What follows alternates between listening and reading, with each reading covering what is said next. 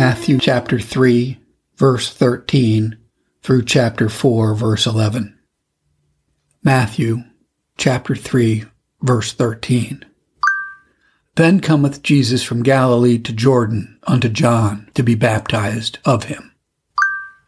Burkitt notes, Here we have our Savior's solemn inauguration and public entrance upon his prophetic office by baptism, or washing with water, according to the manner of the priests under the ceremonial law. Exodus 29 4, where we have observable 1. The circumstance of time. Then cometh Jesus. That is, after he had lain hid in Nazareth thirty years, he comes abroad and enters upon his public ministry, teaching us by his example that when we are ripe and fit for public service, we should no less willingly leave our obscurity than we took benefit of it for our preparation. Observe, too, the action itself. Christ is baptized now, as he was circumcised before, not because there was any impurity in him, either filth or foreskin, which wanted either the circumcising knife or the baptismal water. Yet purity itself condescends to be washed. Christ to be baptized for these reasons. One, that by this symbol he might enter himself into the society of Christians, as by circumcision he had done into the society of Jews. As a king condescends sometimes to be made a freeman of a city or corporation. Two, that he might by his own baptism fy the ordinance of baptism unto his church. Three, that thereby he might fulfill the righteousness of the ceremonial law, which required the washing of the priests in water when they entered upon their office as appears from Exodus 29 4. Observe 4. The great condescension of Christ in seeking and submitting to the baptism of John. Christ cometh to John, not John to Christ. Behold, the Lord seeking to his servant. Christ will be baptized of his messenger. Our Savior's design hereby, no doubt, was to put honor upon the ministry of John. Oh, how dare the greatest upon earth despise the ministry of a man being appointed by God, which Christ honored in his own person and graced with his own presence.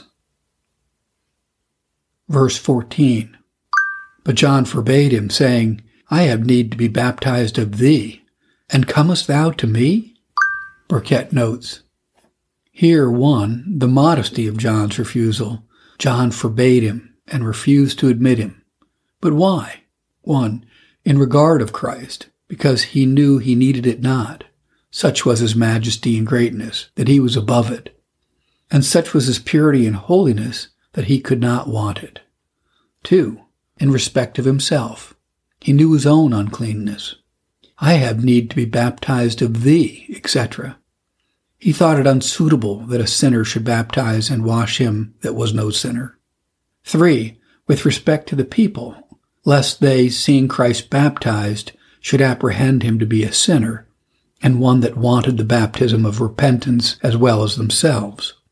Observe, too, as the modesty of John's refusal, so the reason he assigns for it. I have need to be baptized of thee. As if he'd said, Thou art purity, I am pollution. Thou art spirit, I am flesh. Thou art the Son of God, I am the son of Adam. Such a humble apprehension has this holy man of himself. Learn that the more holy a person is, the more sensible he is of his unholiness. Where there is the most grace, there is the greatest sense of the want of grace. Verse 15 And Jesus answering said unto him, Suffer it to be so now, for thus it becometh us to fulfill all righteousness. Then he suffered him. Burkitt notes, these words contain our Savior's reason why he submitted to John's baptism, because it became him to fill all righteousness, that is, to own every divine institution, particularly the righteousness of the ceremonial law, which required the washing of the priests in water when they entered upon their office. Exodus 29 4. Learn hence 1. That whatever the law required in order to perfect righteousness, that Christ fulfilled in most absolute perfection. Two, that as it became Christ to fulfill the righteousness of the ceremonial law for himself, so it is our duty and interest to fulfill the righteousness of the moral law for ourselves, as an evidence of our being righteous in God's sight. 1 John 3 7. He that doth righteousness is righteous, even as he is righteous. Verses 16 and 17. And Jesus, when he was baptized, went up straightway out of the water. And lo, the heavens were opened unto him. And he saw the Spirit of God descending like a dove, and lighting upon him. And lo, a voice from heaven saying, This is my beloved Son, in whom I am well pleased. Burkitt notes, Here we have the solemn inauguration of Christ into his prophetic office, accompanied with a threefold miracle. One, the opening of the heavens. Two, the descent of the Holy Ghost upon him, like as a dove descends. Three, God the Father's voice concerning the Son. The heavens were opened to show that heaven, which was closed and shut against us for our sins, is now open to us by Christ's undertaking for us. As the first Adam shuts us out of heaven, the second Adam lets us into it. He opened the heavens to us by his meritorious passion, and he keeps it open by his prevailing intercession. Next, the Holy Ghost descends like a dove upon our Savior. Here we have an evidence of the Blessed Trinity. The Father speaks from heaven, the Son comes out of the water, the Holy Ghost appears upon him. Hence we gather that the Holy Ghost is not a quality or an operation, but a person, and a person really distinct from the Father and Son. But why did the Holy Spirit now descend upon Christ, seeing he was now truly and really God? Answer, the divinity of Christ was quiescent in him till he entered upon his prophetic office at 30 years old and after. And the Holy Ghost now descends, first for the designation of his person, to show that Christ was the person set aside for the work and office of a mediator. Secondly, for the qualification of his person for the performance of his office. This was Christ's unction, Isaiah 61 1 when he was anointed above his fellows to be the king, priest, and prophet of his church. Last of all, we have the audible voice of God the Father pronouncing one, the nearness of Christ's relation to himself. This is my son, not by adoption, but by eternal generation. Two, the endearedness of this person. This is my beloved son. Three, the fruit and benefit of this near and dear relation unto us, in whom I am well pleased. Note one, that there is no possibility for any person to please God out of Christ. Both our persons and our performances find acceptance only for his sake. Two, that in and through Christ, God is well pleased with all believers. This is my beloved Son, in whom I am well pleased, etc. Lord, what reviving news is this to thy church, to hear that her head and husband, her surety, mediator, and intercessor, is that only Son of God, in whom his soul is delighted and ever well pleased. That Son who always pleased thee, and by and through whom thou art well pleased with and reconciled to thy offending creatures. Matthew chapter 4. Burkitt notes. The former part of this chapter acquaints us with our blessed Savior's combat with and conquest over Satan. And the first verse informs us of the time when and the place where the combat was fought.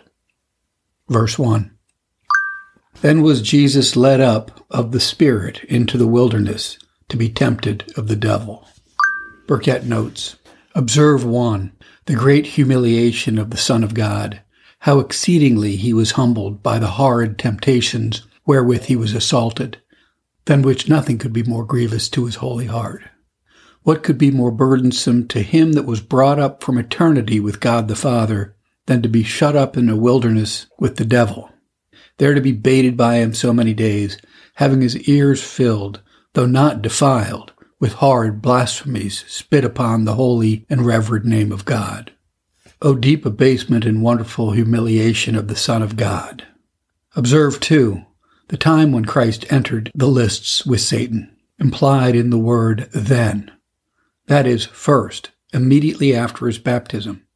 He is no sooner out of the water of baptism, but he is in the fire of temptation. Secondly, immediately after the Spirit descended upon, and the Father had by a voice from heaven manifest his complacency and satisfaction in him. This is my beloved Son, etc. Note hence that great manifestations of love from God are usually followed with great temptations from Satan. Observe three, the place where this combat was fought, and that is in the wilderness. Learn thence that no place can privilege us from temptation or be a sanctuary from Satan's assaults. The solitary wilderness has a temper in it. Yea, Satan sometimes makes use of men's solitariness to further his temptations.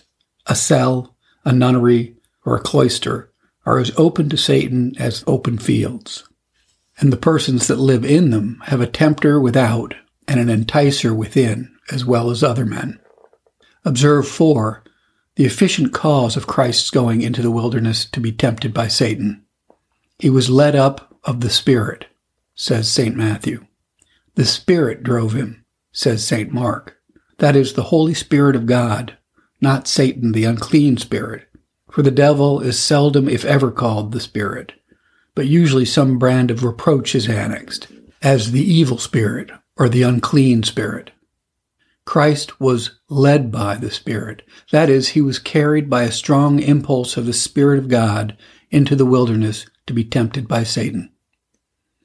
Learn hence, one, that none of the children of God ought to expect a freedom from temptation, seeing Christ himself, in the days of his flesh, was strongly solicited by Satan into sin.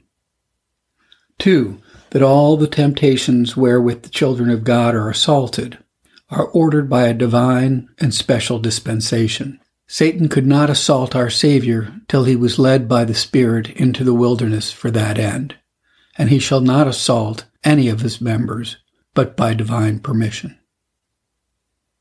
Verse 2 When he had fasted forty days and forty nights, he was afterwards a hungered. Burkitt notes Observe here how the divine power upheld the human nature of Christ without food. What Moses did at the beginning of the law, Christ doth at the beginning of the gospel, namely, fast forty days and forty nights. Christ hereby intended our admiration, not our imitation, or, if our imitation, of the action only, not of the time. Christ teaches us by fasting and prayer to prepare ourselves for a conflict with our spiritual enemies. As he prepared himself by fasting to grapple with the tempter, so should we. Verse 3 And when the tempter came to him, he said, if thou be the Son of God, command that these stones be made bread. Burkitt notes. Observe here 1. The occasion of the temptation, 2. The temptation itself. The occasion was our Saviour's hunger and want of bread. Learn thence that when God suffers any of his dear children to fall into want and to be straitened for outward things, Satan takes a mighty advantage thereupon to tempt and assault them. But what doth he tempt our Savior to? To the sin of distrust, to the question of his sonship, if thou be the Son of God, and next to distrust his Father's providence and care, command that these stones be made bread. As if Satan had said, How unlikely it is that thou should be highly favored and yet deserted. What, the Son of God, and yet ready to starve? Certainly, if thou cannot supply thy necessities, Thou art nothing akin to God. Learn hence, one, that Satan's grand design is first to tempt the children of God to doubt their adoption, and next to distrust God's fatherly care over them and provision for them, and last of all, to use unwarrantable means to help themselves. Thus Satan dealt with Christ, and thus he deals with Christians. For to work a miracle at Satan's direction was not a lawful means of providing food for himself. Verse 4 But he answered and said, It is written, Man shall not live by bread alone, but by every word that proceedeth out of the mouth of God.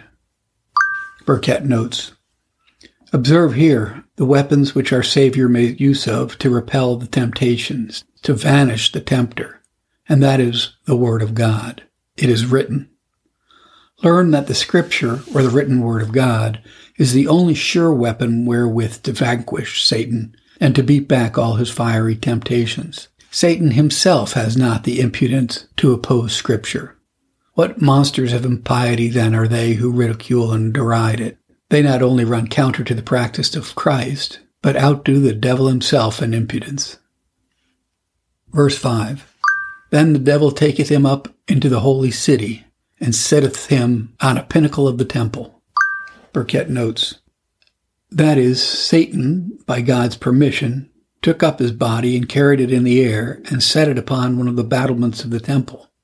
Learn hence, 1. What a mighty power evil spirits have over our body if if God permits them to execute and exercise their power upon them. Two, that it is owing to the gracious care and watchful providence of God over us that we are not hurried away bodily by Satan. Thanks be to God. Though the devil's malice be infinite, yet his power is limited and bounded. And as he cannot do all the mischief he would to the body and souls of men, so he shall not do all he can. Question. But why is the holy city, the holy temple, chosen by Satan to be the scene of this temptation? Answer, I cannot tell unless he apprehended as he might that the holiness of the place would aggravate the sin. No place so sacred, no duty so holy as to protect us from Satan's assault. This enemy pursues us even to the horns of the altar.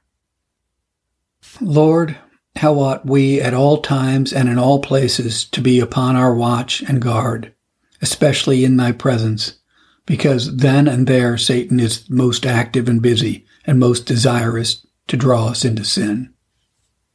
Verse 6 And saith unto him, If thou be the Son of God, cast thyself down, for it is written, He shall give his angels charge concerning thee, and in their hands they shall bear thee up lest at any time thou dash thy foot against a stone. Burkitt notes, Here we have observable first the sin which Satan tempts Christ unto, and next the argument which he tempts him from. The sin tempted to is the sin of self-murder. Cast thyself down. Whence we learn that self-murder is a sin which Christ himself was, and the best of saints may, by Satan, be tempted to the commission of. But for as much as Satan tempted Christ to murder himself, but had not the power to do it himself, do thou cast thyself down. We learn that though Satan may tempt, yet he cannot compel. He may entice, but cannot enforce any sin without their own consent. Observe, too, the argument which Satan uses.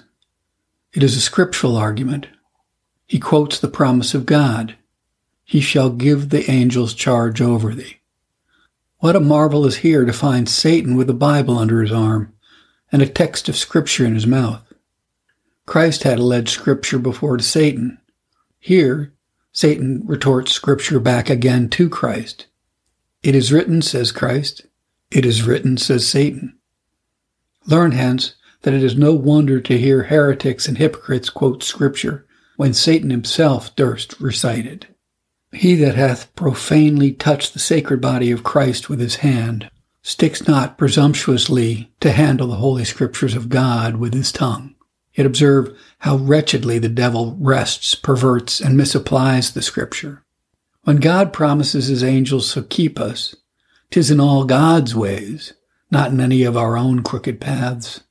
Note here that although the children of God have the promise of the guardianship of holy angels, Yet then only may they expect their protection when they are walking in the way of their duty and using the means for their own preservation.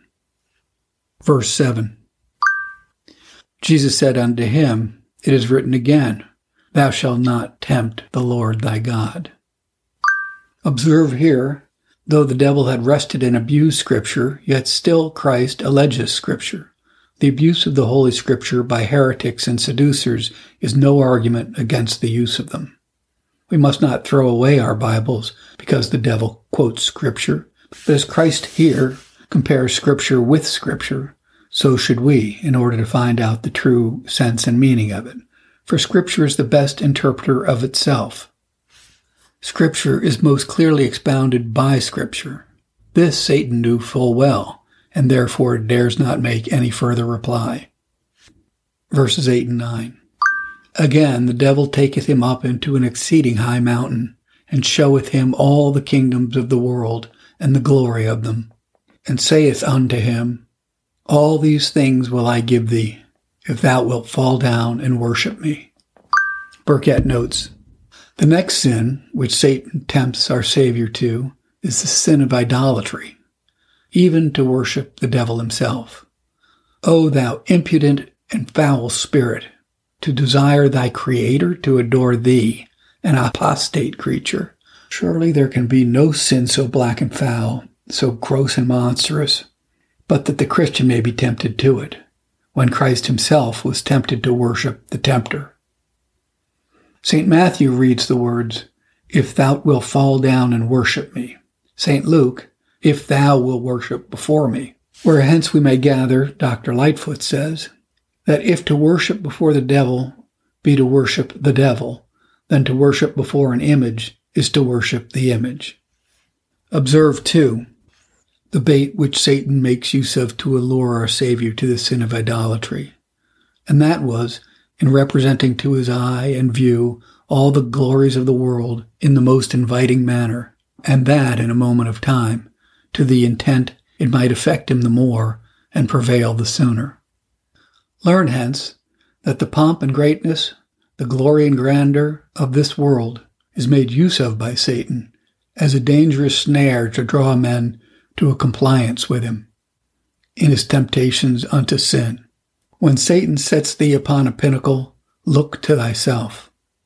Verse 10 Then said Jesus unto him, Get thee hence, Satan, for it is written, Thou shalt worship the Lord thy God, and him only shalt thou serve.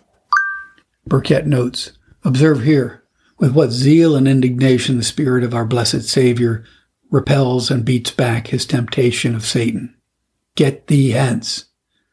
Note thence that the greater the sins are which the devil tempts us to, the greater our zeal and indignation ought to be in opposing and resisting the temptation to them. A great temptation must be withstood with great resolution. Observe, too, the weapon with which he repeals and beats back the fiery darts of Satan's temptation, and that is with the shield of Scripture. It is written, Thou shalt worship the Lord thy God. Learn hence that God is the sole object of religious worship.